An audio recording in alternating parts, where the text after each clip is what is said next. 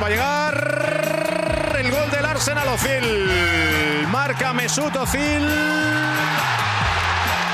Bellerín, otro defensor, otro disparo, Monreal, gol. Marca el futbolista español, marca Nacho Monreal. Pim pam pum. This is Arscast Extra. Hello and welcome to another Arscast Extra. As always with James. Hello. I did it. You, you did it. It threw me, to be honest with you. Yeah. People might not understand this reference. But we did a podcast last week on the Patreon site and someone said, Why do you always introduce James from Gunner Blog when Gunner Blog hasn't had a new post for a year and a half? So I said, Yeah, I'll just introduce James on Monday and see how it goes. Pre- people are probably very confused now already. Yeah, I mean, let us know what you thought of it. I found it unsettling. It was. It was a bit unsettling for me. It felt like there was something missing from our, our interaction. But anyway, James, goodly morning to you. Goodly morning. Our first goodly Yes. morning of the season. We won a game. Hurrah. I know, we won a game. Uh, it is a goodly morning. It's nice to have one. Unai Emery's first. I hope he's enjoying it.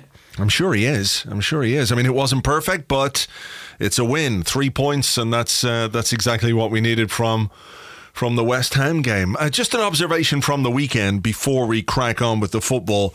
Last night I watched uh, Avengers: Infinity War. Have you seen that? I actually haven't yet, no. Right. I mean, it's quite good fun. A bit too long, but quite good fun, all things considered. But I was watching it and I was disconcerted by Thanos, who's the big baddie in it, right? Right. No, do you know why? It occurred to me about an hour, uh, an hour into the film. Um, I don't know. He reminded you of somebody? Yes, gonna- yes. There's a football connection here. It was like the big baddie in this massive Hollywood blockbuster was a sort of animated Sean Dyche. Yeah, I've seen enough of the film in trailers to understand exactly where you're coming from. Yeah. Does he speak like Sean? No, Dyche he doesn't. well? He doesn't go like, "Give us the Infinity Stone. I'm here to kill you all." He doesn't do that. That would be a real shame for the film, I think, if he did have that accent. But somebody should, somebody out there who's good at video stuff could could overdub uh, some of uh, Thanos with, with Sean Dyche's voice. It would be pretty amazing. I've just googled Thanos again, and there is a, a very definite resemblance there. Sean, Sean Dyche would have been up, upset yesterday after losing to Fulham. Maybe Hmm. you know, that he would have wreaked his revenge on the world in similar fashion. He might well have done. Thankfully, uh, there was an awful lot more destruction in the movie than there was in real life. But uh, anyway, look, I'm sure that's something people can take uh, take with them when they go to watch that movie. Uh, I'm not I'm not ruining it for anyone. I'm sure that you know No. the, the sinister baddie is basically the Burnley manager. But there you go. and he must be stopped. He must be stopped he- at all costs, by any means necessary. even by Um, Benedict Cumberbatch. Um, the football. Remember the football? Yeah, I do. Is it a bit of a weird thing that we won a game and yet there's almost more concern after winning the game than there was after the ones that we lost? Um, possibly. I, I do see your point here because we took away positives as much as we could from the Chelsea and Manchester City games, where we accepted that this is a new era, new things are happening, and they're two very good teams against whom you're likely to concede a good number of chances. We actually conceded fewer chances to West Ham than we did against Chelsea or Manchester City. I was looking at this this morning. There were 17 shots in the Manchester City game against us, 24 shots against us in the in the Chelsea game, but 13, uh, only 13 for West Ham compared to our 17. It's the first game in which we've had more shots than the opposition, but certainly West Ham had good chances. I think it's fair to say that the quality of their chances um, was the bigger issue rather than the quantity. Yeah, I mean, I don't, I actually don't know the XG figures, but maybe that would reflect it because uh, it felt like it was the chance, it was the quality of the chances that was the big issue. I mean, they should have scored by all rights a few goals yesterday if Yeah. they were a bit better than West Ham. Yes, that is that is. Uh, if if who was better than West Ham? If West Ham were better than themselves, Yes, if West Ham weren't so West Hammy, we would have been in big trouble. right? The xG, as it turned out, was Arsenal one point nine two, West Ham one point three nine. So.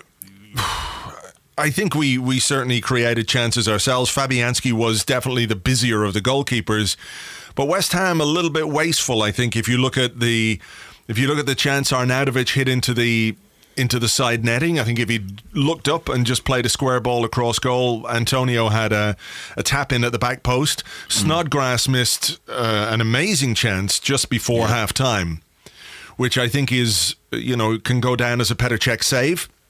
He got down well, but I think in those circumstances, if your player is in there and he's the striker, you would feel much more that it's a miss than a than a save by the keeper.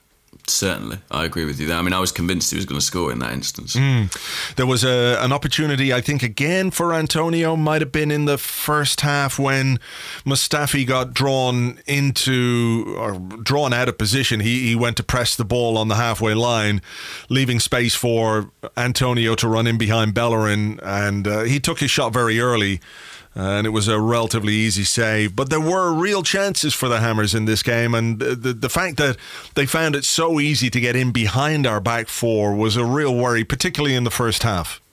Yeah, I mean, even in the second as well, I remember that chance. It was Lucas Perez, wasn't it, who yeah. picks up the ball on the left hand side of the box and kind of didn't seem to make his mind up really between a cross and a shot. Uh, thankfully, because it just skewed wide of the post. But they they made chances with ease against us, and I mean, I suppose the theme of our start to the season has been the poor defending hasn't it? I mean, that's been the you know one of the more, con- more consistent traits of the team this year. Yeah, um, but but what I liked, well, I, I don't really like anything about poor defending, but what I liked was the the admission afterwards from Emery.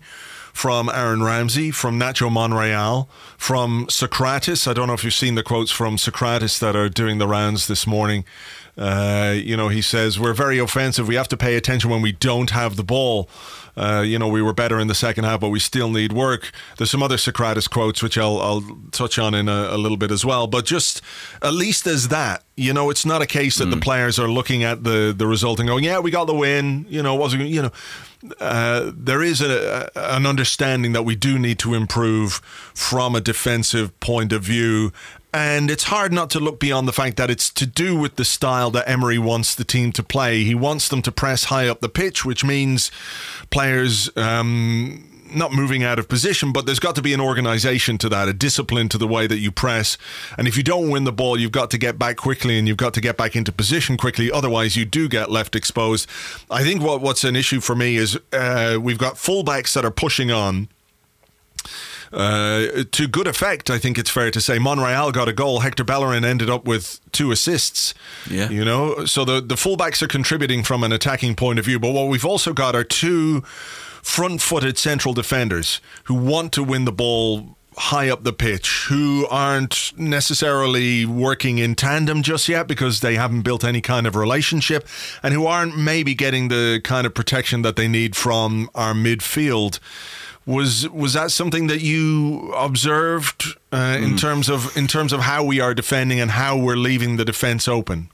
I think so. I think the main thing you'd say about the way we're defending is that it's not really coordinated yet. So, mm. like, we're playing with this high defensive line, and presumably that's partly why Sokratis was the guy we went out and got in the summer because we knew we wanted to play with this high line, and he's accustomed to that relatively from playing at Dortmund.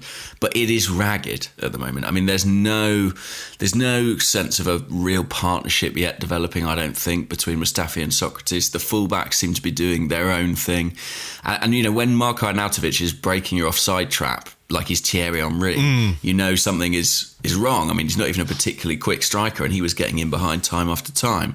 But my understanding is that the point of the high line is that it works in conjunction with the press. You know that effectively the whole team are playing higher up the field, but because that press is not yet properly coordinated, the whole thing is just sort of falling apart, and the back four are looking exposed and out of position.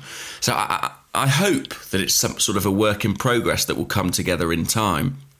I guess a lot of that depends on the capacity of these players to to take on these ideas and to begin operating as a as a unit rather than as individuals. In terms of how we set up, though, the, the the second half, I thought we were a bit better in terms of how we protected the back four, and I think that was true when Lucas Torreira came on. He just mm-hmm. kind of naturally has that instinct to sit and to cover space when when players go forward, when defenders go forward. Uh, you know, he's there. He replaced Guendouzi, which was that telling to you that he was the guy who made way? Maybe. I mean, I was. I mean, it was one one. He didn't start in the in the first instance. Torreira, you know, Torreira, I, mean, yeah. I thought he would start. Uh, I thought Xhaka's place was in real doubt after what had happened at Stamford Bridge and being yeah. taken off at half time. And I thought Guendouzi and Torreira might be the partnership in this game. Uh, I, could see why he made that change. I mean, it was interesting as well. I thought Xhaka looked markedly better once Torreira yeah. came onto the pitch. Yeah. Um, you know, he in the first half he, he hadn't been great, and then suddenly with Torreira next to him, he really began to take control of the game. At least that's how it looked to me. Yeah, I think that's fair. I think that's fair. We should talk about the goal, I, I guess, that we conceded. Yeah. We lost the ball high up the pitch, and there really didn't seem to be an awful lot that the Arsenal players did to try and prevent it. It seemed really easy, didn't it? I mean, I've watched it. Felt it. that way for much of the afternoon. I mean, particularly for Felipe Anderson, uh, their new shiny new Brazilian midfielder. It felt like there were several instances where he kind of just ran about forty yards through yeah. our team, almost unchallenged, and and this was one of them. Yeah. So um, there was something from Sokratis as well, where he talked. Uh, you know, he picked up a yellow card. Mm. Uh, late in the game, he made a foul. He picked the ball up. He ran away with it. It prevented a prevented a West Ham break. And he said, We're experienced players. Sometimes we have to be a bit more clever. When we don't have the ball, in some situations, we ha- when we have to make fouls, we make fouls and take a card. Then we do not take the counter attack. I mean, uh, the counter attack is not inflicted upon us. So there's a cynicism there, and I, li- I like that. It's something I've been uh, talking about for, for a while that the Arsenal players just don't have that instinct to spoil, and we don't like it when it's done to us. But it's fucking effective when it when yeah. it happens. Um, and watch a Pep Guardiola team. I mean, they do it constantly. They yeah. foul really high up the pitch. Pochettino's uh, teams, Spurs are they get yeah. away with an awful lot. I don't think we get away with as much as some teams do, but it doesn't mean we we shouldn't do it. Was there an element of that to that second goal or that first goal for you that perhaps you could have done a bit more? It just seemed, it just seemed when we lost the ball and when the ball came out to the left hand side and the guy took off with it, I was I really did fear the worst because we never got near him. We never got near him. And the centre halves, uh, you know, Mustafi got nutmegged, went through the legs of Sokratis. So maybe an element of good luck, but I'm just not sure the defenders did quite enough in that situation to prevent the shot. Yeah, you make a good point there. I think Sokratis is right. You know, we, are a team that could do with being a bit more cynical.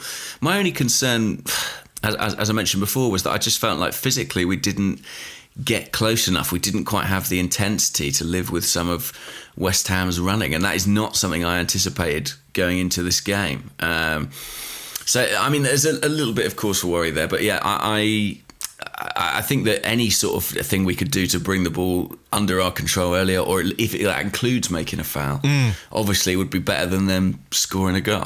yeah, yeah, for sure. Uh, but not a surprise the way the game was going that we ended up behind, and that was that was a bit of a worry as well. Yeah, and I mean, I wasn't at the ground yesterday. I was watching through a stream, but you could tell that in the atmosphere as well. There was a sort of, uh, I think people maybe had turned up thinking, well, it's West Ham. You know, well, this is the game where mm. we roll them over, and the Emery era gets underway, and we sort of play with a real swagger. And that isn't what unfolded at all. And you could see a bit of tension, I think, in the stands and also among the players because it wasn't going all our way. And this is a West Ham team that hadn't picked up a point heading into the match, and they were certainly given as good as they got. Yeah, yeah. I mean, look, you can't take anything for granted. It's West Ham at home. They've beaten us at home a number of times in the last couple of years. So, uh, you know, I can, I can. I'm not saying it's easy or should have been easy for us to to win the game. No game in the Premier League is easy, etc., etc. But I think there was perhaps an expectation that after the the opening two games, we might just be a little bit more defensively solid than we were against two better teams than West Ham, it's fair to say. But the defensive mm. issues, the fact that the, the defensive issues were there against West Ham that was the concern for me. Um, and we, we did address it in fairness. He made a halftime change and he made a change 10 minutes into the, the second half, more or less. But I suppose the, the positive part of, of what we did uh, was the way we created chances. We responded very quickly to the goal. Uh, Monreal equalised pretty quickly afterwards. Hector Bellerin getting down the right hand side, putting in a low cross. Fabianski got a touch. Somebody told me Iwobi got the assist for this goal. I think it does come off him. Yeah, but it, point, but it I mean, skids off his arse. I'm going to go through and just see um, the actual stat here and see who got the who got the assist. Did he actually get the the assist here? I mean, it definitely is deserved for Bellerin, who did really well. And one thing I noticed in this game, uh, it's just something we've seen developing over the past couple of weeks. Maybe is a little bit of a partnership between Bellerin and Mkhitaryan. Certainly going forward. No. I mean, it's Mkhitaryan. Sorry, No? I'm just What? I'm just saying no. Iwobi didn't get the assist. Oh, I mean, he very nearly gets himself a goal. I mean, it just skids in between, doesn't it? Him and uh, Aubameyang. I think it comes off Iwobi's back or something. Off like his that. arse. It skids off Yeah. his arse. Right, and and then Monreal. I mean, maybe he intended it. Maybe we're not giving enough credit. uh, and then Monreal. I mean, it's a gift for him, and it continues his goal scoring form from last season. But as I say, Mkhitaryan and Bellerin, there was there's a bit of an understanding developing there, particularly in the final third. Nice little pass down the line from Mkhitaryan. Bellerin gets onto it, and it was the same uh, in the build up to the third goal as well. So I think that's encouraging. Bellerin feels like a player who who hasn't really had much consistency in terms of who's been playing in front of him. Um, I suppose the one concern about it being Mkhitaryan is maybe that he doesn't offer a huge amount defensively. Yeah, true. But that it, it's telling that so much of what we're doing is coming down the right hand side, involving Bellerin, involving Mkhitaryan, involving that overlap. I mean, uh, if you watch the chances we create against Chelsea, if you watch the chances we create against West Ham. They do seem to be developing something because they're they're looking at each other. They were caught offside a couple of times, but that sort of moment where they interchange passes and then one zips in behind and they look for the ball for the cut back into the into the penalty box it is it is where we're creating danger. And I know people have issues with Bellerin defensively but basically he got two assists yesterday or yesterday on Saturday. You know we don't win the game without those assists. Simple as that. And I'm not sure you know, we did, we can't really say, but I'm not necessarily sure that Lichtsteiner is the guy who's going to. He might make us more defensively solid, and he might make the defensive shape a bit more compact, but I'm not sure that he would give us what Bellerin gives us offensively. So it's it's a balancing act there, isn't it? It is, yeah, and I think it, it is a hell of a weapon that we seem to be developing on that right hand side. And you know, I mean, I, I don't want to be one of those people who read too much into clips of training and things like that. But there was a video on the Arsenal YouTube channel. Uh, I think it was called like finishing practice or something like that. And they were playing a small sided game. And then it was sort of an odd little game they were playing where one player was stood kind of off the pitch behind the goal off to the side. Uh, and the basis of the game was that you had to get the ball to that player and they would then knock it back across the box for a finish. And it seems that there is a clear emphasis on these kind of cutback opportunities. You Yeah. know, the kind of goals we've seen Man City scoring for a couple of years now. And, uh, you know, I, I actually don't know enough about the, the XG and the maths of it, but it's clearly there's an emphasis on that type of chance. And Bellerin is our best opportunity at getting those chances because he's got the speed. And what he seems to be developing now, that he hasn't had for a long time actually, is hmm. that composure in the final third. How many times have you seen Bellerin sky across or whip it across to nobody? He seems to be waiting and he seems to be picking people out more successfully now, even via Iwobi's arse. Yeah, for sure, for sure. And I think people need to I think people need to lay off him a little bit in terms of the criticism of his the defensive part of his game because the defensive part of uh, the team it's the team uh, that has a problem defensively I think. You know I, I'm not saying that Hector Bellerin can't improve as a defender. Of course he can. But we spoke about him a couple of weeks ago, maybe last week. Um, you know, if he's being told to play in a certain way, and if he's contributing in, up the attacking end of the pitch, um, then we can't really complain too much about the space that's being left behind if it's not being covered by other players who are who are tasked to do that. His individual defensive duties, his one-on-ones, you know, I think he can be a little bit more decisive in those. Uh, I think that's an area in which he can improve, but he certainly really uh, is giving us something going forward. Um, just, just quickly on Bellerin, on. Yeah. I, I you know, we mentioned there was an interview. I mean, it's obvious I've been trawling through the Arsenal mm. YouTube, watching the back catalogue, but there was a, a, a, chat between him and Lichtsteiner. Yeah, I saw that. Yeah. Uh, and one of the questions that Bellerin asked Lichtsteiner was, you know, was there ever a time in your career where uh, where you were worried you weren't going to become the player you thought you were going to be. Mm.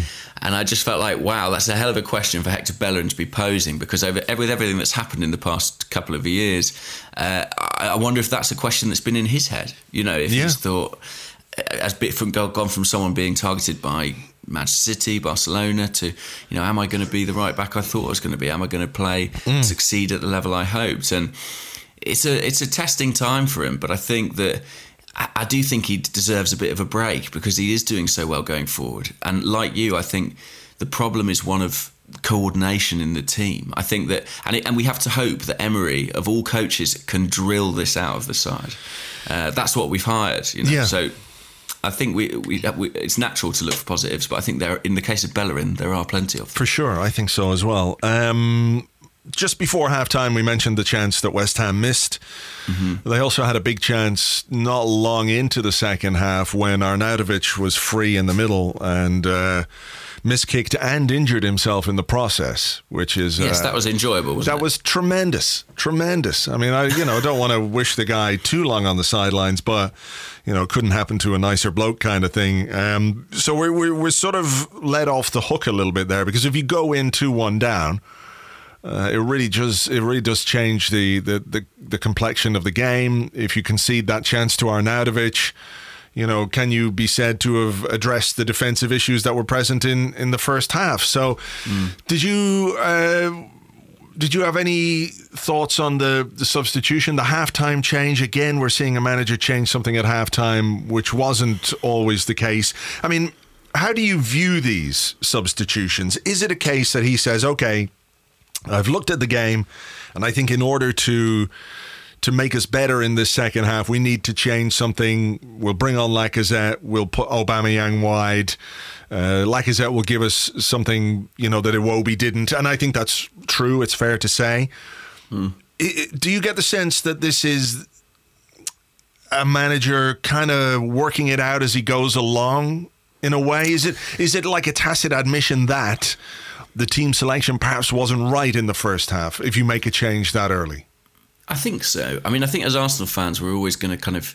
Uh, it's it's so different to what we're used to that inevitably we're sort of going to celebrate it. You know, the mm. ruthlessness of a manager, the being prepared to make a change early. But I think in this instance, when it keeps happening, I think you have to wonder about it, and it does feel a bit like a manager who doesn't necessarily know his best eleven for any given game. Is, is that fair? That's yeah, I think that is fair enough, isn't it? Yeah, um, three games in. I think if it's January and we're still having to make a change at half time in every game, I think we can we can be a little bit concerned about that at that stage. But yeah. I think at this at this stage, it's sort of inevitable. And what I do like about it is that he is at least prepared to, if he has got it wrong, almost admit as much uh, and do something to change the game. And I thought bringing Lacazette on, not only did it give us a focal point going forward, but it just it almost kind of shifted the emphasis of the team away from the defence and made us gave West Ham more to worry about defensively. Yeah, uh, and and that was necessary, really, really considering how poorly we were defending at that time. I think he had a positive impact, Lacazette. Yeah, he, as he did against City. I yeah. mean, Chelsea was a bit of a disastrous cameo for him because he came on, gave the ball away, didn't defend particularly well. But I think in the other two games, he's been he's been really good since coming on. Is he pushing for a start? I think so, definitely. I, I mean, it's tricky, isn't it, with Aubameyang because he's such a brilliant finisher usually. Uh, and he's so dangerous in behind, and you can see why with that kind of world class player, you'd think, right, let's mm. play him through the middle. But he hasn't really delivered too much, has he, in the first three games? No, it's funny. Um, Emery spoke about a lack of confidence that he was suffering from a lack of confidence. You could see that even Ramsey set him up with a brilliant chance. A, a fantastic work from Ramsey to get to the byline and squeeze past the defender and pull the ball back. Uh, perhaps uh, ties into that game that you're speaking about because it's, it's, almost that kind of position that the ball came yeah. to uh, Aubameyang from. The finish, I mean, he was a little bit unlucky. It hit a defender on the way through, but in that position, a player of that quality, you normally would expect them to score. I just have a feeling, I, you know, you see all these noises off the pitch from Lacazette and Aubameyang, and it's all very lovey-dovey and very positive. But I, I, do think there might be some more substance to it than that. I just feel like when they are together, we we generally look more dangerous. I just mm. think with that much attacking talent on the pitch, we offer more, and they seem to combine quite well off each other. I mean, yeah. they almost did for the for the goal that put us in front. Obviously, it went down as an own goal, but Lacazette, as soon as he got on the pitch, him and Aubameyang were looking for each other, and he does some things that Aubameyang doesn't do. You know, he's prepared to go into contact. He's prepared to hold the ball up in a way that you don't really see from Aubameyang. So I kind of feel like they're they dovetail quite effectively, and it is tempting to to deploy them like this more frequently. Mm. Um, Torreira came on for Guendouzi. I think we tightened up from that point.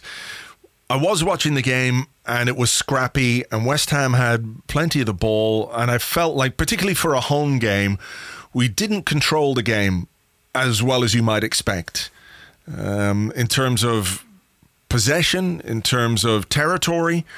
I thought we lacked the kind of composure at home that we normally see. Perhaps that was due to West Ham being a bit more up for it. Uh, I, I don't quite know, but uh, I, I'm interested to see how that progresses over the next number of home games because however things were under Arsene Wenger, normally at home, when we played a team like West Ham, we dominated possession, we dominated territory, we'd push them back into their half. Of course, we were susceptible on the counter, um, which was a feature of our defending for years. But I, I felt a bit like we we couldn't get on top of the game an element of good fortune to the second goal. Lacazette involved, as he had been. You know, he, he created some moments of danger. I think he forced Fabianski into a, a good save or two, mm. but then he hooked the ball back. I thought it was Aubameyang, but it came off the defender. Yeah, I think there was definitely fortune involved. I mean, it was Diop, wasn't it? It sort of cannoned in off him. Uh, but good hold up play from Lacazette. A couple of decent headers, one as well. I think it was Monreal and then Ramsey um, to kind of set up the chance. But, mm. you know, you've got to take your luck where you can get it. I agree, it wasn't a game we ever felt particularly in control of. And at 2 1, you know, 3 1 was the, the, final score, but that goal came in stoppage time. And there were chances for West Ham to get back into this game. I mean, I mentioned that Perez one, but it was nervy and it didn't feel like we we necessarily knew how to close it out. Uh, and we had to keep going forward ultimately in order to, to seal the victory. Yeah, I mean, the Perez chance, I don't know what he was thinking there. I was really expecting him to have a go. Uh, I think he yeah. was trying to find the guy at the back post. Uh, which is perhaps illustrative of why he's at West Ham now and why it didn't work out for him at Arsenal because that, you know, in that position at 2 1, if you're a striker and the ball comes to you in the box, surely your first thought is to have a go. And I remember just as the game was going into injury time, there was a moment where they, I think, across from their left hand side just went straight across our six yard box. Mm. Um, and there was an element of not panic to our defending, but you know, we got rid of the ball. We just fucking you know, whacked it upfield, uh, tried to regroup. We saw Sokratis take that yellow card, fine, absolutely uh, okay with that kind of uh, defending late in the game. You know, you you try and halt their momentum in any way you possibly can. Um, I, I, think you've got to do that. And then we get the goal again. Hector Bellerin involved. His cross to Danny Welbeck, defending not great, allowing uh, Welbeck to turn and finish with his left foot, but it, it, did just make the final two minutes or whatever it was a little bit more calm uh, than w- we were experiencing before that because it was, as you say, a bit a bit panicky. Yeah, but like you, I'm encouraged by the fact that we didn't see the players come out after the game and say, you know, there you go, job done. We've proven we can do it. There was a, a, a realism, wasn't there, about everything you heard from the coach, from the squad. I, you know, I think they. I think more than in any, at any point in the last decade, really, there is a sense that the players um, and the fans are almost in the same place. They're on the same wavelength. There's a sense of that we're at the start of a process, and I think that you know points help, but the performances aren't there yet, and everybody is aware of that. But it is the very, very, very start of something. This is the first building block of the Unai Emery era, really. Yeah. Um, and and you have to hope that with results comes confidence, and that will improve everything. You know, and, and as as people see tangible reward for the work they've been putting in, maybe that bit more buy-in means the work on the training ground comes to fruition a bit more on the field. Yeah, for sure. Aaron Ramsey spoke after the game, and he he uh, what did he say here? I'm just trying to load up the Arsenal website. Come on, you fucker. I'm sure it was thrilling as ever if it was Aaron Ramsey. Yeah, yeah, yeah. It was ever ever so thrilling. Uh, he said uh, basically it was about the way they're being asked to play. Um, what's improving? He says he Unai Emery wants us to press and press really high up the pitch. So that's the biggest thing, and then we're obviously trying to figure it out going forward as well. Um, so that's clearly an issue for the players to come to terms with this style of play. And you know training ground will help but playing games is going to be is going to be the way we we master this or don't master it or have to to reassess it a little bit perhaps. Um so look you know it's three games. We've got our first win. We've got 3 points on the board We'll know a little bit more after Cardiff on Sunday, won't we, as to as to what's going on and how it's going on. I think so. I mean, especially given that that's uh, away from home, and that was such a problem for us last season. It'll be interesting to see, you know, how we fare in that respect. But Cardiff, I mean, Cardiff, I don't think have scored a goal, have they, in the Premier League so far? So, um, yeah, they haven't. They've got two nil nil draws and a two 0 defeat. So that is a game. I mean, that we should be looking to to dominate and, and win. Right. Okay. Here is the three hundred and fifty thousand pound a week elephant in the room. Ah, yes. Mesut Ozil not in the squad due to illness. There were reports from an ESPN correspondent who said that there was a bust up in training. He went on to say that the bust up uh, involved Ozil being told he was on the bench and refusing to sit on the bench. Uh, afterwards, Unai Emery absolutely denied that this was the case. He said that he was sick. Um, he said you can ask the doctors. it's a difficult one, isn't it? Because what else is he going to say? Really? Of course. But do we take him at face value here? It's it's a tricky situation. What there's something going on. Whatever we can say about the ins and outs of this particular situation, there is definitely something going on with Mesut Ozil that I, I don't think he's in particularly a good place right now in his career, and perhaps his. Um, I'm not going to speculate about his, his mental health or anything like that, but he's not in a good place in his career. He's had a very difficult summer. He he uh, retired from the German national team, citing racism. Many of his teammates came out and said that there was no racism within the national team or the football federation. Uh, which must be hurtful, you know, to to hear that from people you thought were your your colleagues. Um, it's a it's a difficult time for him, but at the same time, this isn't the first time he's been ill. Uh, he, he either has a, a real predisposition to picking up colds uh, at unfortunate times, or there's something else going on. I mean, uh, you can understand why people are a bit cynical. you can definitely understand why people are cynical. I mean, if he does have that predisposition, he is the most illness prone footballer that we have ever seen in the Premier League. I've never known an Arsenal player to miss as many games through illness. Now, I'm not saying that's impossible, but I am saying that maybe it's unlikely that uh, that in every instance he has been that ill that he simply could not play. Um, I. It's tempting, isn't it, to read into the events of the summer and everything that happened with the German national team, and think that you know that might have some some influence on this. But this was going on before that in terms of him missing games. You Yeah. know, this has started. Well, it started quite a while ago, but it's been particularly prominent, I think, in this calendar year. Um, so it is really tricky, and you, there's no way you can look at it from the outside and not think something's not right here, something's up. Especially when a player, I mean, it's not helped by the fact that he is on this exorbitant salary, and I know, of course, you know that's not his fault, but uh, you know, when a club are paying a player that much, you want to get the the best from them, and you want the maximum output from them. And it's very, very difficult to suggest that we're getting that at the moment from Mesut Ozil. But all this is balanced by the fact that he is going through, presumably, quite a difficult time in his career. You don't want to be another person rounding on Mesut Ozil. Um, so, it, as an Arsenal fan, it's actually quite a delicate one, isn't it? It's quite difficult to know. Yeah.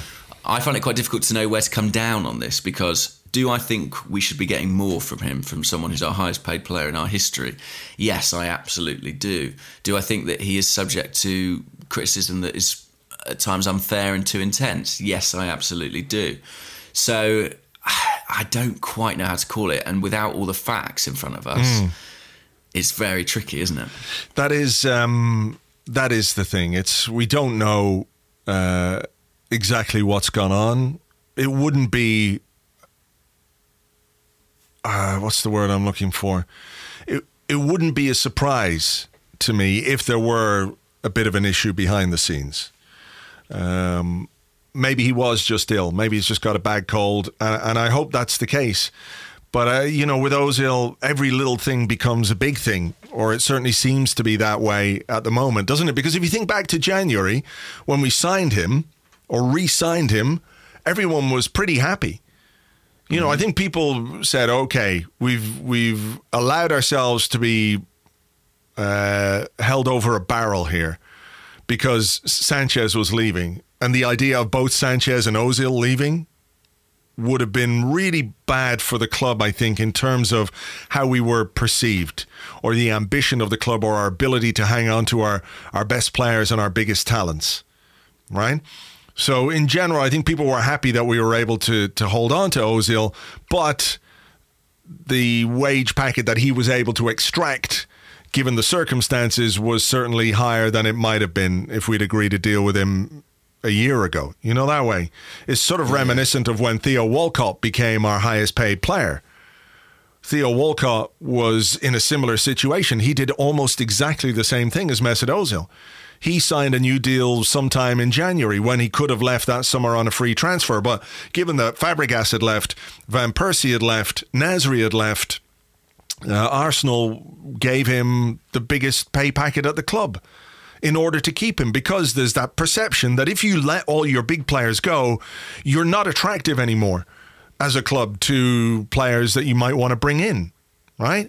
And I think what we have to look at uh, as a bottom line here is that Mesut Ozil is a very, very talented footballer. And I agree with you that we are not getting anywhere near value for money based on what we uh, have given him as a salary from, from January. We haven't. But maybe the bottom line we need to look at is his ability as a footballer, his ability as a creator, somebody who can make goals, and figure out a way to to use that um, rather than every little thing becoming a a big stick with which to beat him. I mean, I, I completely understand the frustration. And if it's a case that he refused to go on the bench, then there's no way to defend that. Absolutely not. It's indefensible no. for a footballer to do that. You accept the decisions of the manager, whether you're a £350,000 a week player or a £350 a week player. It's the manager's decision. You work as hard for the team if you're earning the tiny amount or the big amount. You know, I know there's star quality and all that kind of stuff, but it feels like there's definitely there's something going on. There's something going on very early on in uh, in Emery's time at the club. What did he say? Uh, he said, uh, "All of us want uh, to help Mesut feel like it's his home here with us." This is when we we're on tour in Singapore, like a family, and it's a family for for every player.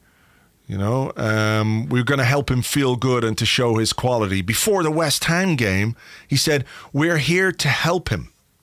We are his family and it is his home. So, you know, I know his English is a bit limited and maybe he can't express what he wants to express in in maybe more subtle ways. But twice he said, We're here to help him. Yeah. Twice he said, This is his family. Those are that's an emotive way of putting it.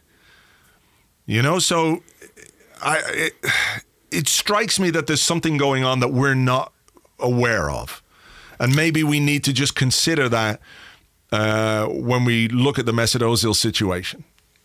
Yeah, I think that's I think that's fair, and you're right. It's very emotive language that Emery uses, and, I, and I'm sure, despite his limited English, it's deliberate.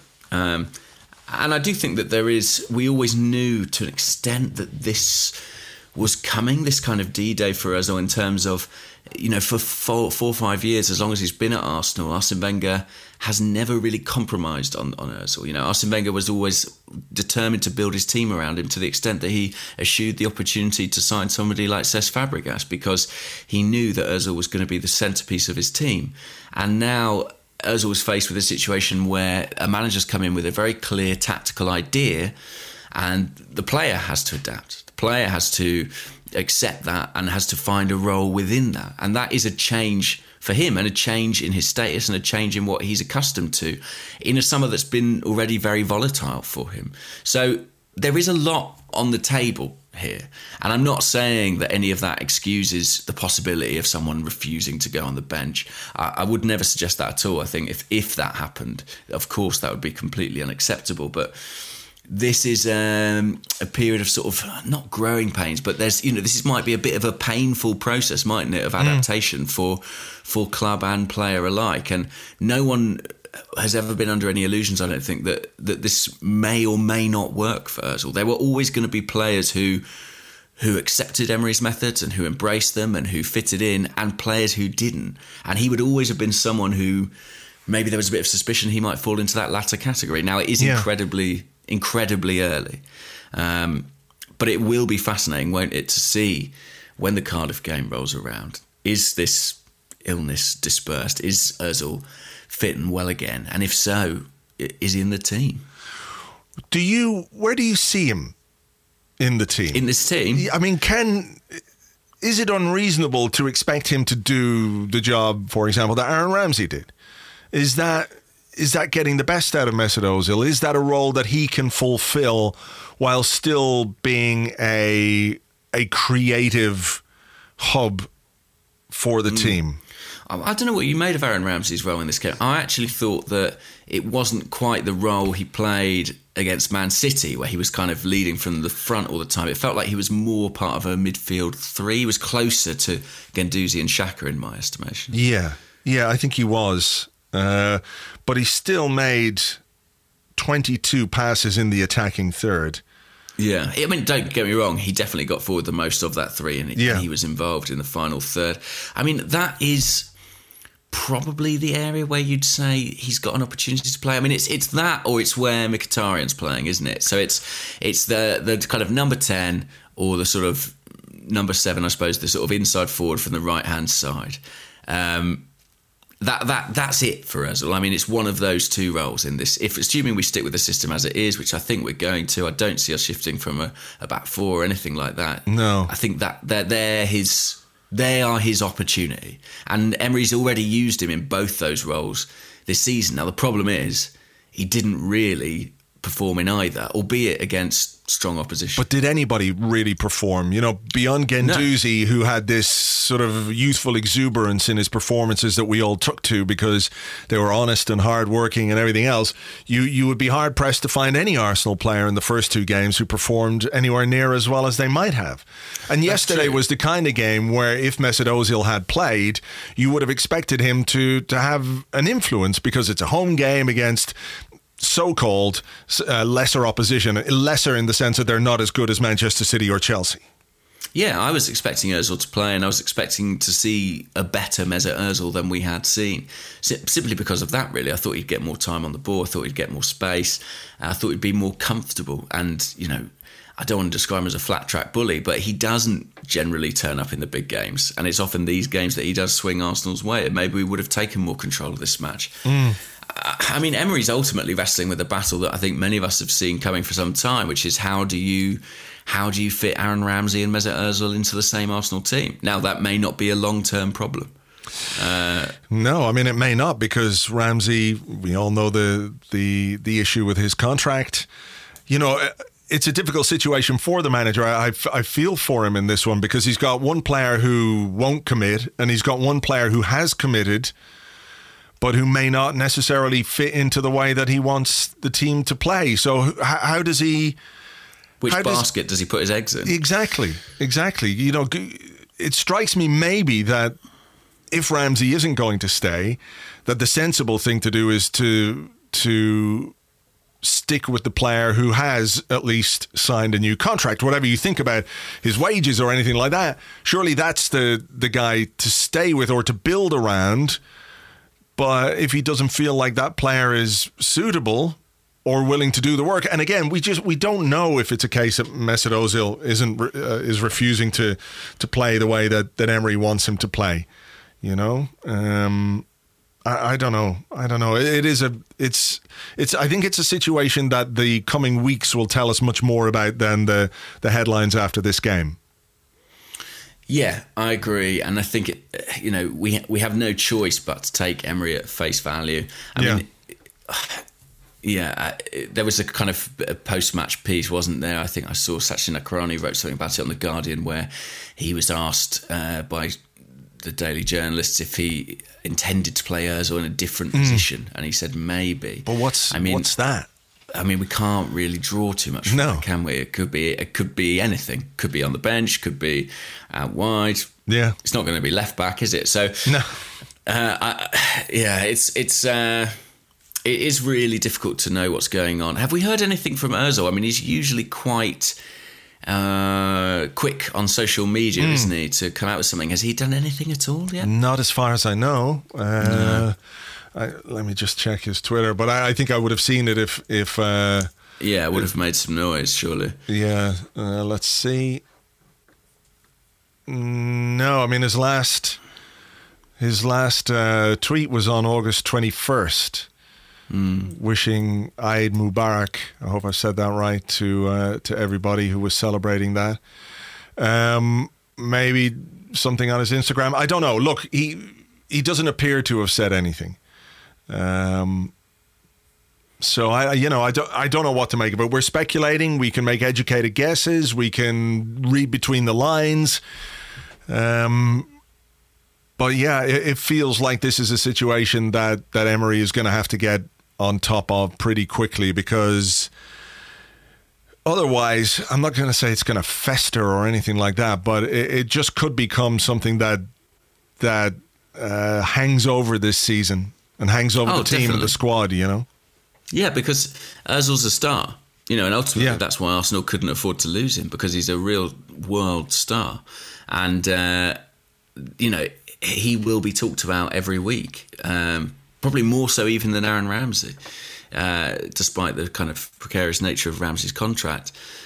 So this is not something you want hanging over us. I mean, you know, we had that last season with his contract issue. Then um, it'd be a real shame for that to be the case this year. And ultimately, you know, what what we want as fans is we want the player we're paying this much money for to be playing regularly. We want to see him playing every week. We don't want to see him missing football for illness or any other reason, and we want to see him playing well. And you know, I, I have to believe that a player as talented as that, it is possible. It is possible for him to have a really fantastic season for us, but.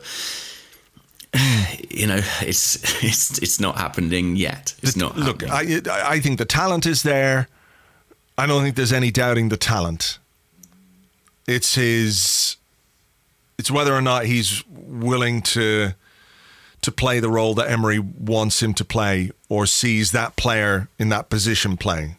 Yeah, I think there's a tactical, a strong tactical dimension to this, but I also think there might be, and this is purely speculative, a, more emotional dimension to it. I mean, if you think of, take the case of Andrei Arshavin, another kind of mercurial playmaker, and when Russia didn't make it to the World Cup, how how crushed he was by that. I mean, arguably he was never quite the same player. And if you look at what's happened to Özil at international level, set aside all the racism stuff, you know, just look at the fact that Germany went out of the World Cup like they did, Yeah. and then add all that other sort of social stuff on top of it. You know, there's a, as I said, there's a lot on the table. There's a lot in the mix here. It's not particularly surprising that he hasn't started the season like a house on fire. Yeah, World Cup hangovers are not uncommon, and people, regardless of how much they earn, are only human and are subject to the same uh, issues and doubts and confidences. And you know, it's fair to say we could get more out of him. It's also fair to say we don't know the full facts of what's going on. And hopefully, uh, over the coming weeks, uh, we, will see Ozil work his way back into the team and uh, contribute to the team. Because I really think if we are going to get back into the top four, we're going to need him to provide the ammunition for players like Lacazette and like uh, Aubameyang. So mm. fingers crossed uh, we can get on top of this situation. Right, we're going to leave it there for part one because it's been a bit of an extended part one because of that extra discussion. We'll be back with your questions and more in part two right after this.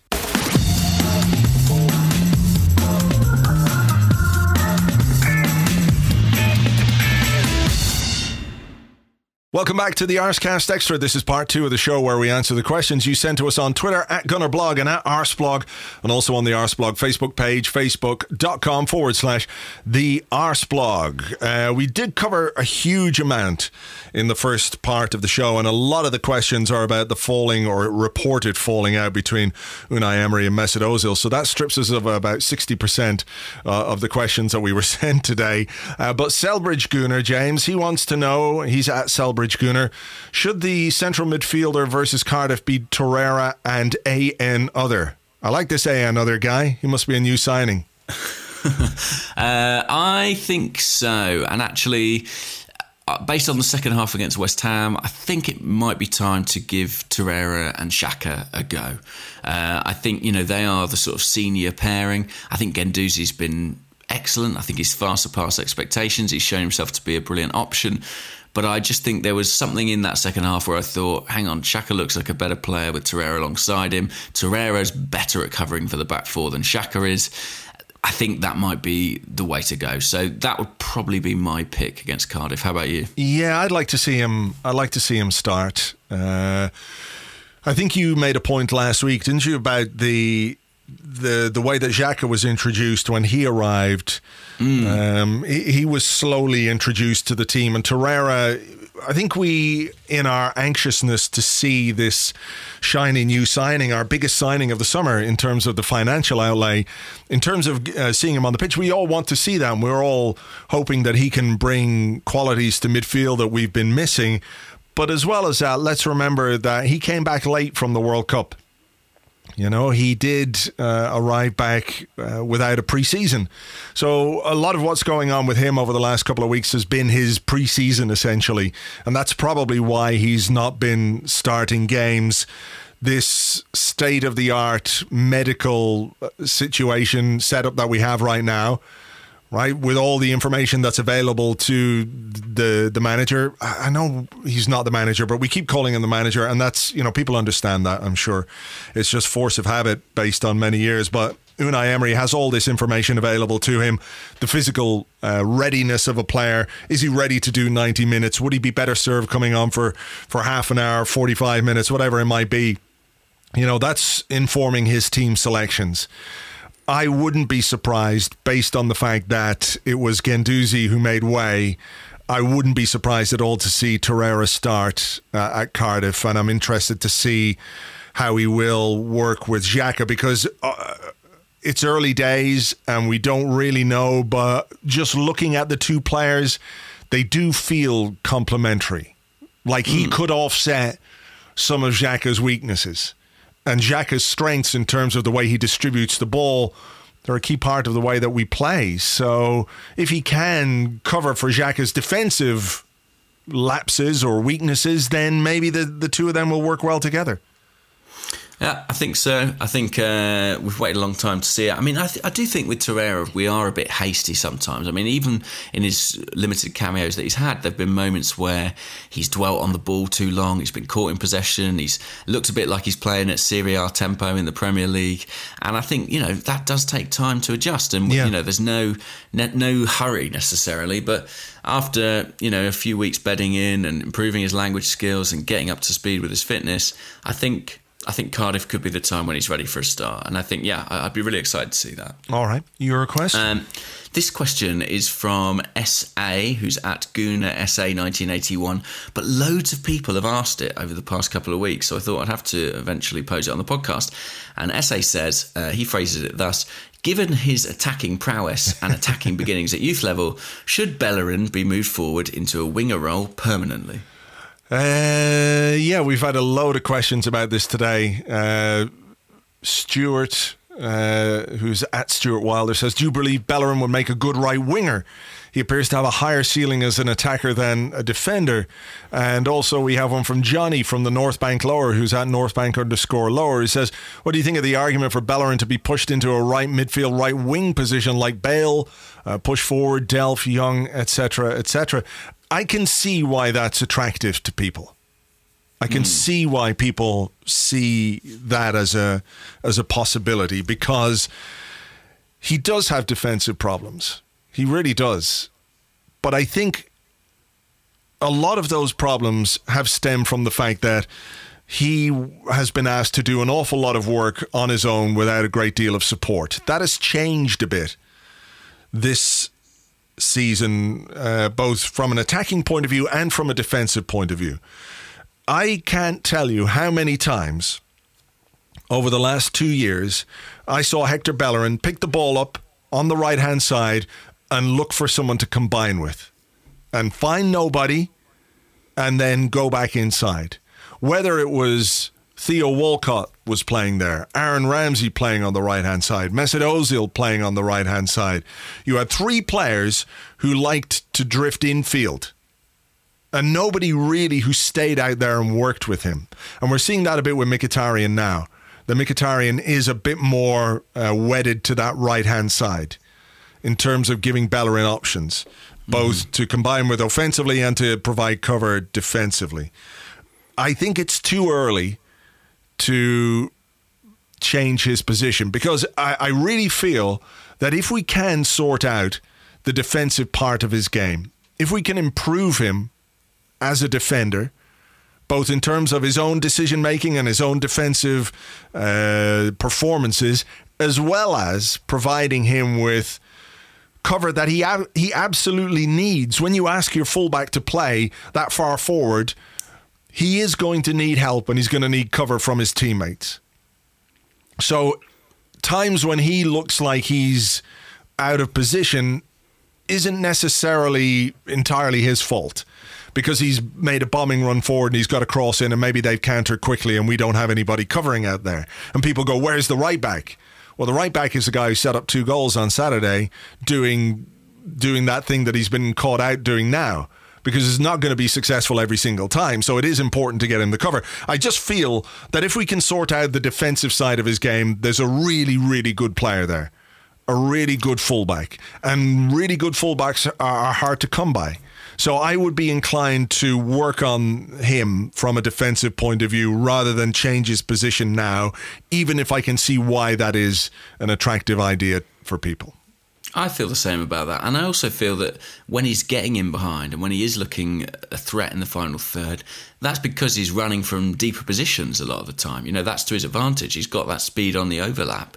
Uh, and, you know, I, I, I, think if you play someone in the final third as a winger, what they're required to do is, is slightly different. They have to receive the ball in tighter spaces. It's about close control. It's about dribbling, less so than running off the ball, which I think is Bellerin's strength. So, I'd keep him as a right back. I think he's got the potential to be a brilliant attacking right back. And I agree when you when you look at the pitch and you go, "Where's the right back?" I think we need to be thinking, well, where's the right midfielder? Where's the holding midfielder? Where is mm. the player covering for the right back? When you're asking him to bomb on, you have to consolidate when they are out of position. You have to make up for their absence as a team, and we are not doing that, and that's why we suffered against West Ham. Fair enough. Okay, here is a question from Bum Bum Bum. It is Francis Zoo, who's at Francis underscore Zoo, who says, What do you think our approach for the Europa League would be? Shall we use the same first team to play the group stages to improve their execution of Unai Emery's philosophy, or shall we use a second team just as we did last season? That's ah, quite a good question. I mean, you know, if we're saying they need games to get uh, this kind of coordination in place, then they'll have an opportunity to do that in the Europa League. I don't see that happening. I think I think it will be a kind of second string team, and I think ultimately that is the right decision. You know, we're hoping we're going to play 60 games this season. Mm. Um, and I think we have to look forward and, and think about that. So I, I, think as well that has a real benefit to Emery, even if he's not playing his first 11, because there are probably members of this squad he doesn't know that much about yet. Mm. You know, how much how much football has he seen Rob Holding play?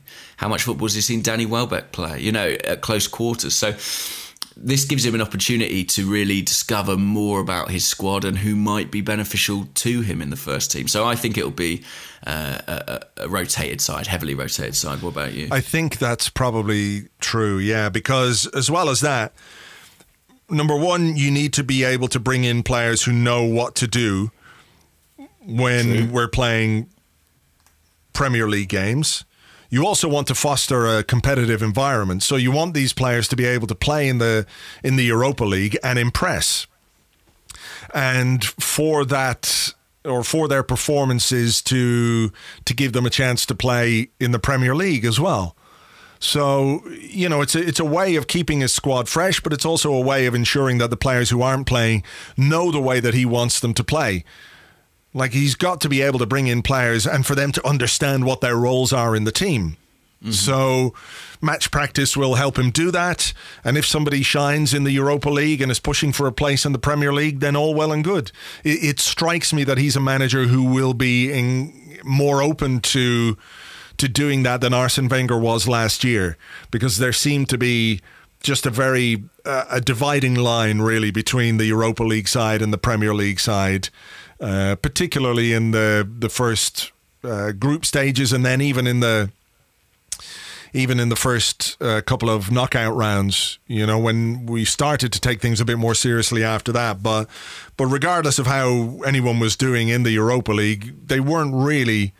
Uh, pushing for a place in the Premier League side. I think it was it was all a bit stale. Whereas if players come in and do well and are given a chance based on the way that they're playing, this sort of um, this idea that your performances and your form is what counts rather than your your stature, then then that's a positive thing. Yeah, he's come in with no established hierarchy, no favourites really yet. That's all up for grabs, and I think that should make it for uh, for an interesting Europa League group stage because players are playing players are playing for their future, really. I mean, think of a guy like Mohamed Elneny. I mean, he yeah, he really needs to make an impression in those games to, mm. if he's mm. going to have any any part in the squad moving forward. So yeah. there's a lot at stake. Uh, there's a lot at stake for those guys. Just to um, let people know, the Europa League draw takes place on Friday, so we'll find out who we will play um, on Friday. I think around midday. So we'll know by half four there thereabouts when the draw is finished. Okay, because the qualifying's still going on, isn't it? I mean, Burnley I think, are still. I think they're halfway through their their ties. Mm. Yeah, Burnley. Um, um, uh, yeah, Burnley have got. I think a game on Thursday, so they'll. That's right. Yeah. So that's when we'll know who's in the various pots. Yeah. Um, this question is from Johnny Bowden or Bowden, not sure which it is. Who's at Johnny underscore B underscore AFC. Johnny says, "Are you surprised at Sokratis' start? He's been very solid for me." Uh, being thrown next to a calamitous centre back. And I was also amazed that he's the third fastest player at the club. Are we overlooking his start because of Mustafi and a new setup leaving him exposed? What have you made of Sokratis so far? It's um, difficult for me to make an assessment. To, I know I'm asking you the question, but I, I have found it very hard to assess his performances, partly because the back line is so ragged. It's difficult to look at the individuals within it and sort of mm. figure them out, you know? Yeah, I'm pretty much the same. I can't make any real judgment or assessment of him as a player on the three games that we've seen so far, particularly as we have more or less decided, haven't we, to chuck the, the first two games out of the out of the window when it comes to making any judgments on the team. Mm. Um, I, I, feel I really have to see more of him. I, I think there are some things to like. He's aggressive. He likes the physical side of the game. I liked, as I spoke earlier on, I liked the, the cynicism that he showed when he, he picked up that yellow card. I like the fact that he spoke openly about it and encouraged his teammates to do a bit more of that. There was one moment, actually, uh, probably not long before. Ah, you know what it could have been? It could have been when the chance came to Lucas Perez and West Ham worked the ball out from the back, and Aaron Ramsey actually tried to pull the guy, tried to grab his shirt, and missed. So I think Ramsey was was trying to do something like that as well, but didn't quite pull it off. Right. You know, I, I think we can look at those kind of things as positives and, and things maybe that this team has been missing. Be a bit more cynical. Be a bit more cunty. We're not out there to win friends and make friends. I think we all want the game played in the right spirit, etc., etc., as much as possible. But ask me a hundred times if I want my centre half to absolutely cream a guy out of it on the halfway line, or watch that guy go through and score a goal or set up a goal. A hundred times I will tell you, take the yellow card on the halfway yeah. line. And when I say cream him out of it, I don't mean like uh, injure him. I just mean foul him. Take the ball, take the man, take whatever you have to take to stop the chance. That's what I mean. So I, I, I, can see that there's some of that in him. And if he can pass that on to some of our other defenders, then all well and good. I'm I'm all for that. A couple of times I've been a little bit worried about him positionally. Both him and Mustafi, I think, have this tendency to try and win the ball high up the pitch and when you do that, you've got to make sure you don't leave space in behind. And I'm not sure they're on the same wavelength there. There was a moment in the game as well where he went to make a clearance with his with the wrong foot. Yes, that was a little bit of a worry, just because it's. I, I don't know. You don't see really top class defenders. It's basics. Do that, yeah. You know, basic stuff. So uh, those are a little bit of a, a worry. Um, but yeah, let's see. Let's just wait and see. Uh, we've we've only had three games. We've got to wait and see how he performs over a longer period before we can make a, a real informed assessment of who he is as a player and how he fits in, into the team. Yeah, I, I, was watching Mustafi yesterday next to him, and he, he kind of had some okay moments. Mustafi, you know, he made some decent uh, sort of blocks and clearances and tackles. It struck me that he's a good kind of emergency defender. The problem is that he's often the cause of the emergency. Uh, and mm. I, I, do wonder what it must be like for Sokratis to be playing alongside him. Uh, they basically don't look like a partnership at this point. Um, and I know that's not particularly surprising because they haven't had a lot of time together, but that's what they need to be, particularly if we are going to play this high line. They need to be absolutely on the same wavelength, mm. and that's that's just not the case yet. Um, so it's it's it's difficult to judge at this early stage. He's not done anything disastrously wrong yet, Sokratis, but nor has he come in and sort of steadied the ship, has he? No. You know what? It was interesting. I saw that the Arsenal Twitter account sent out a tweet. Um, with some Sokratis stats on it, defensive mm. stats, and it was like, uh, let me just get them up here. Uh, two interceptions, three clearances, blah blah, whatever it was, five ball recoveries. And, and that's fair enough. But I was looking at the defensive stats uh, over the weekend when I was doing player ratings and, and that kind of stuff. And Mustafi, um, didn't make any interceptions, one block, but made 14 clearances, 10 headed clearances, yeah. won two or three of his two out of three of his aerial duels. And and on the ball, Mustafi was um, very secure, 90.4%. But there were two moments. There was one where uh, Arnautovic was offside. You remember the chance where he went through in the first half and he was offside? Mustafi was drawn to the ball, and I'm not sure he really had any choice but to try and and go for the ball. Um, but that space again left behind, that's an issue for the defensive partnership. You know, we shouldn't yeah. really be exposed that quickly. There was another one for the Antonio shot where he went into midfield.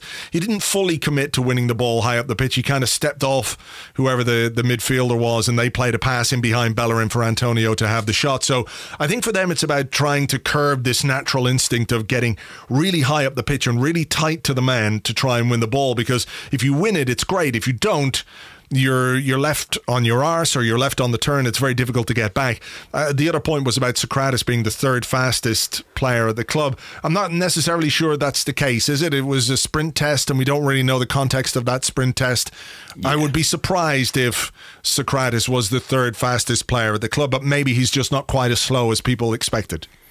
Well, as well, I think it's measuring their max speed, and I think you know in football, acceleration is often the key. It's it's how quickly you can get to that speed. It's what you how quick you are over ten yards rather than forty or hundred. You know, mm. um, but uh, just on the defence, I mean, there are a couple of moments. You know, the thing they do on the TV replay where they show if a player was onside or offside. So at yeah. the point the pass is made, they freeze frame, mm. and it just felt like in the game against West Ham, there were several instances where when they did the freeze frame the four defenders were in were staggered in different positions. You know, there was no coherence of line. Yeah, and that that's that's the big worry for me. It's like if they're going to do something, they at least have to do it as a unit. Yeah. Uh, so if Steve Bould, you know, if he if he ever if he ever fancies remembering all that stuff that he learned in the eighties, it'd be great for him to kind of pass that on at this point. Yeah, I know, I know. I think we all hark back to that that solid defensive uh, foursome that we had and the, the the synchronicity with which they worked. I just wonder if that's not possible these yeah. days in terms of the well, way you can't tie them together with rope like George Graham used to do. No, you can't to make them stay as a unit. Yeah, no, it's difficult when they're earning that much money. No, true. Although I did see again going back to these uh, videos that they they played. Did you see the video where they all have to link arms and they're trying to win the ball? And uh, I guess it's to coordinate the press to get them. Ah, to yeah, I did yeah. see that. So yeah, yeah I, I'm just not sure that the the the personnel are there to play the way that George Graham's back four played, nor is Unai Emery going to dedicate that much coaching time to the back four the same way that George did. And look, it was different times. We're talking about 25 years ago, basically, as well. So it's worth bearing that in mind as well. Stephen Shale, who's Van Popeye, wants to know with the easier run of games coming up, should we now be giving Leno a run out? I don't think so. I think Petr Cech has pretty much done everything you could have asked of him, really. I mean, I know there was a lot of talk about his uh, short passing against Manchester City. I think it's telling that there hasn't really been any discussion of that in the game since. Um, mm. It's passed almost without comment. I think that's partly because he's going a little bit longer and he's, you know, when he's played one short pass, when it comes back to him, he's then looking for a, a longer pass, having drawn the opposition out, which is exactly what Emery's intention is, I think. And I think in terms of the saves he's made, he's made plenty of saves already yeah. this season. We talked about how many shots we've faced. I think he has really stood up to the challenge of Leno's arrival well, and I think he, he deserves to keep his place on that basis. Mm. Yeah. Any any any uh, any difference from your perspective, or no? I mean, I think if Emery is choosing Cech as his number one goalkeeper at the moment, he hasn't done anything to lose his place. So I think Leno is going to be the Europa League goalkeeper, the cup goalkeeper, and that will be his chance to make a mark. So mm. uh, you know we we do have to bear in mind that Emery is seeing these guys on the training ground day in day out. Uh, he's brought in his own goalkeeping coach, Emery as well. So the feedback he'll be getting from his goalkeeping coach as to who's more ready or who's better or who's the number one in terms of what they're doing on the training ground or how confident you'd feel with them in the team. At the moment, it's Cech. And I don't see why, if Leno isn't tearing it up on the training ground, if he's not really, really pushing, why there'd be any change at this moment in time. Yeah, inclined to agree there.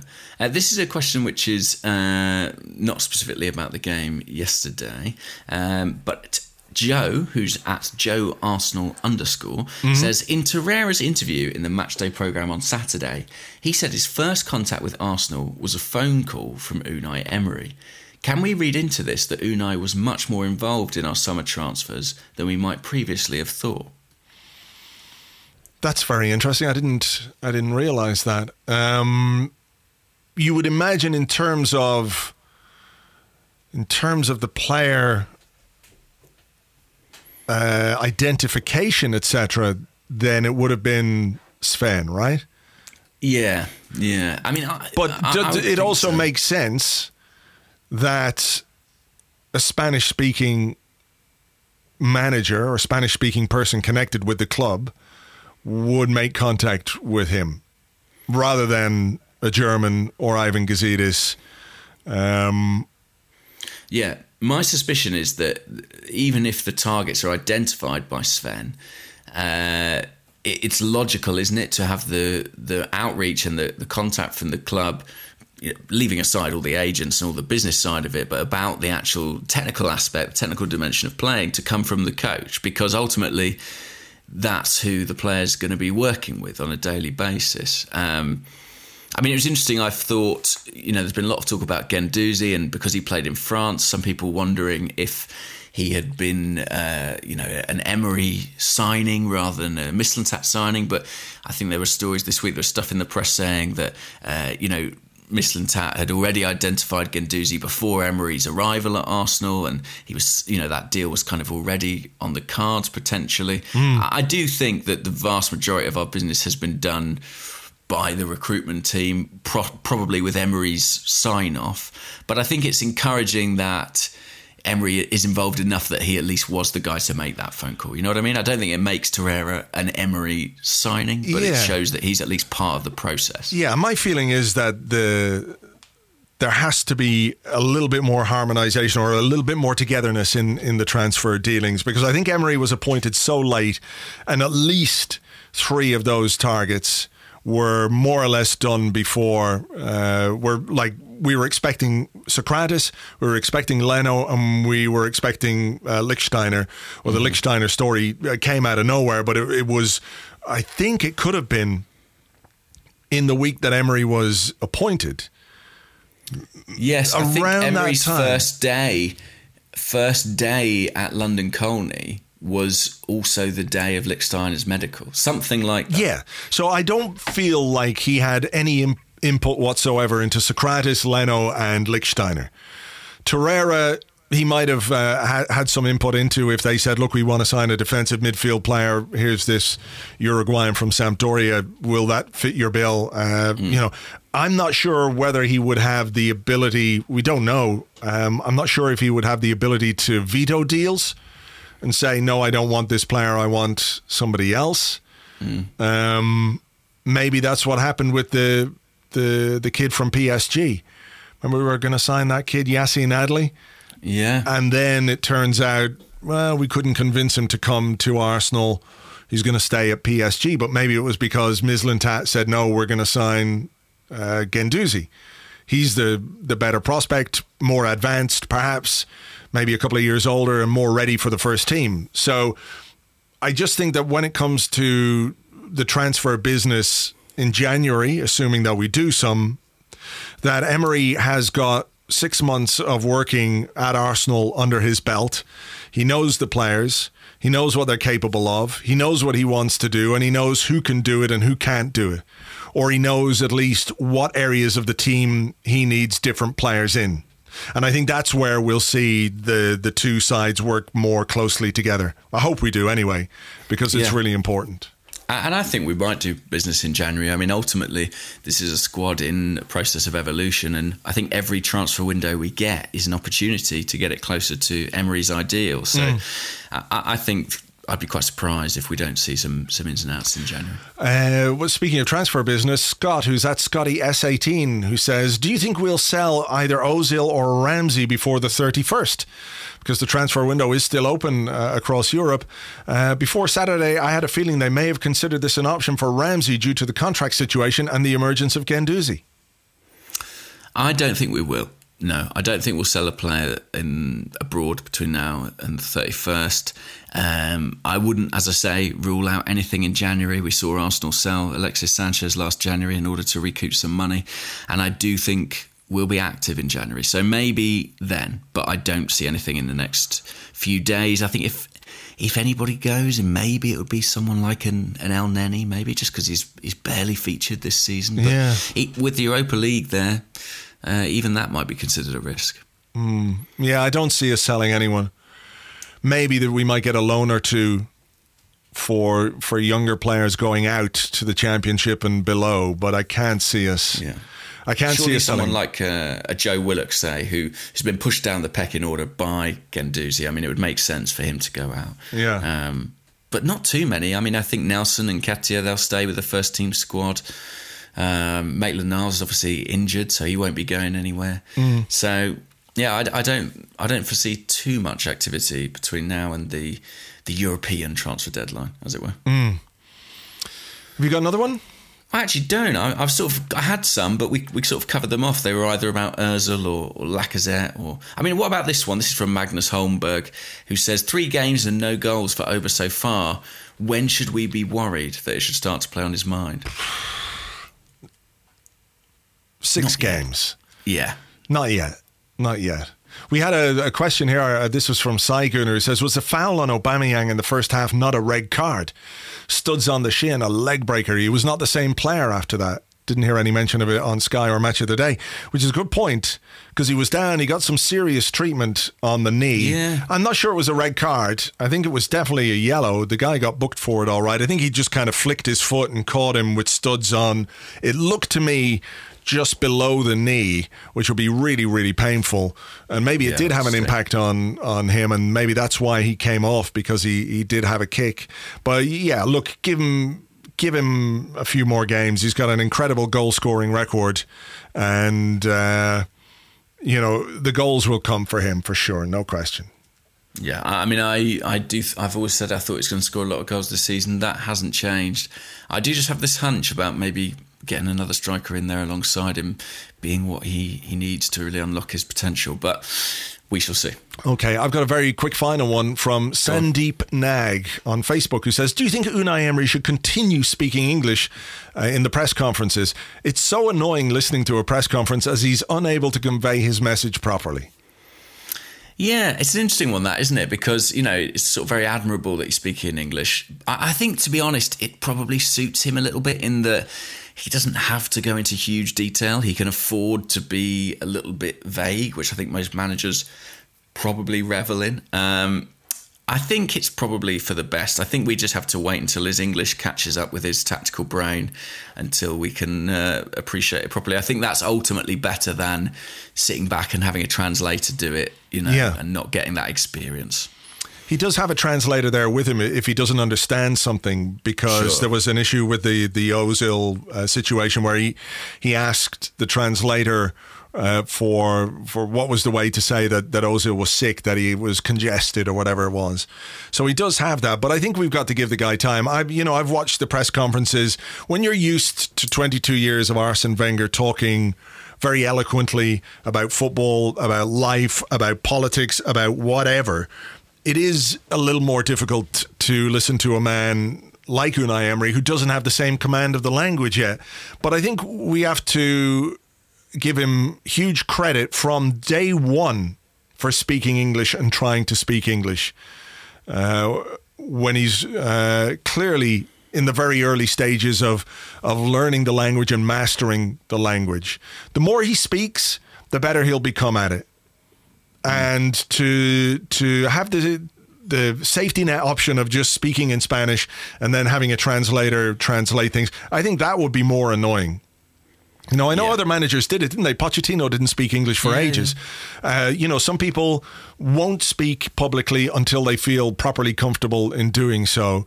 Emery is like his football team, learning on the job and he's speaking uh, to the best of his ability. And I think if you put yourself in that situation, you know, go to a new country tomorrow with a new job, a big high profile job where you don't really know the language, yet you're willing to to sit there and perhaps embarrass yourself and say the wrong thing or use the wrong word or or just all of a sudden not be able to think of any way to express what you're trying to say that's that's really really tough and I don't think it's something we should criticize him for. I think it's something he needs to be commended for.